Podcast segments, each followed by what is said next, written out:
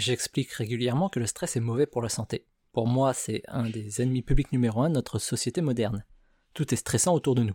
Les infos, qui ne publient que des mauvaises nouvelles, les pubs, qui nous encouragent à acheter là, maintenant, tout de suite, sinon on passe à côté de l'opportunité d'une vie, le boulot, dans lequel les dates butoirs se multiplient. Du coup, on vit collectivement dans une sorte de stress permanent. Malgré tout, le stress n'est pas si mauvais que ça à la base. À l'origine, le stress a une fonction bien précise, échapper à un danger. Donc, à petite dose, c'est quelque chose d'utile et de nécessaire.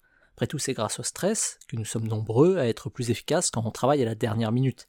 C'est parce que la date butoir est proche, donc là, fini de rigoler, on donne tout ce qu'on a. C'est le stress qui nous pousse à agir la plupart du temps.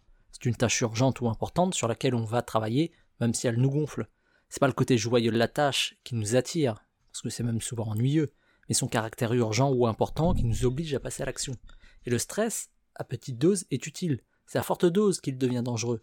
Et finalement, on peut classer le stress en deux catégories, le stress utile et le stress inutile. Le stress inutile, ce sont les informations à la télé, les publications, les réseaux sociaux et bien d'autres, tout ce qui ne nous concerne pas directement. Le stress utile, c'est tout ce qui nous concerne directement. Ce sont les dates butoirs, les objectifs qu'on se fixe, les règles, les principes qu'on décide de suivre ou non.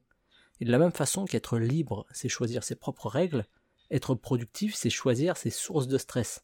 Tout l'enjeu d'une bonne organisation consiste donc à supprimer au maximum les sources de stress inutiles, mais ne conserver que les sources de stress utiles.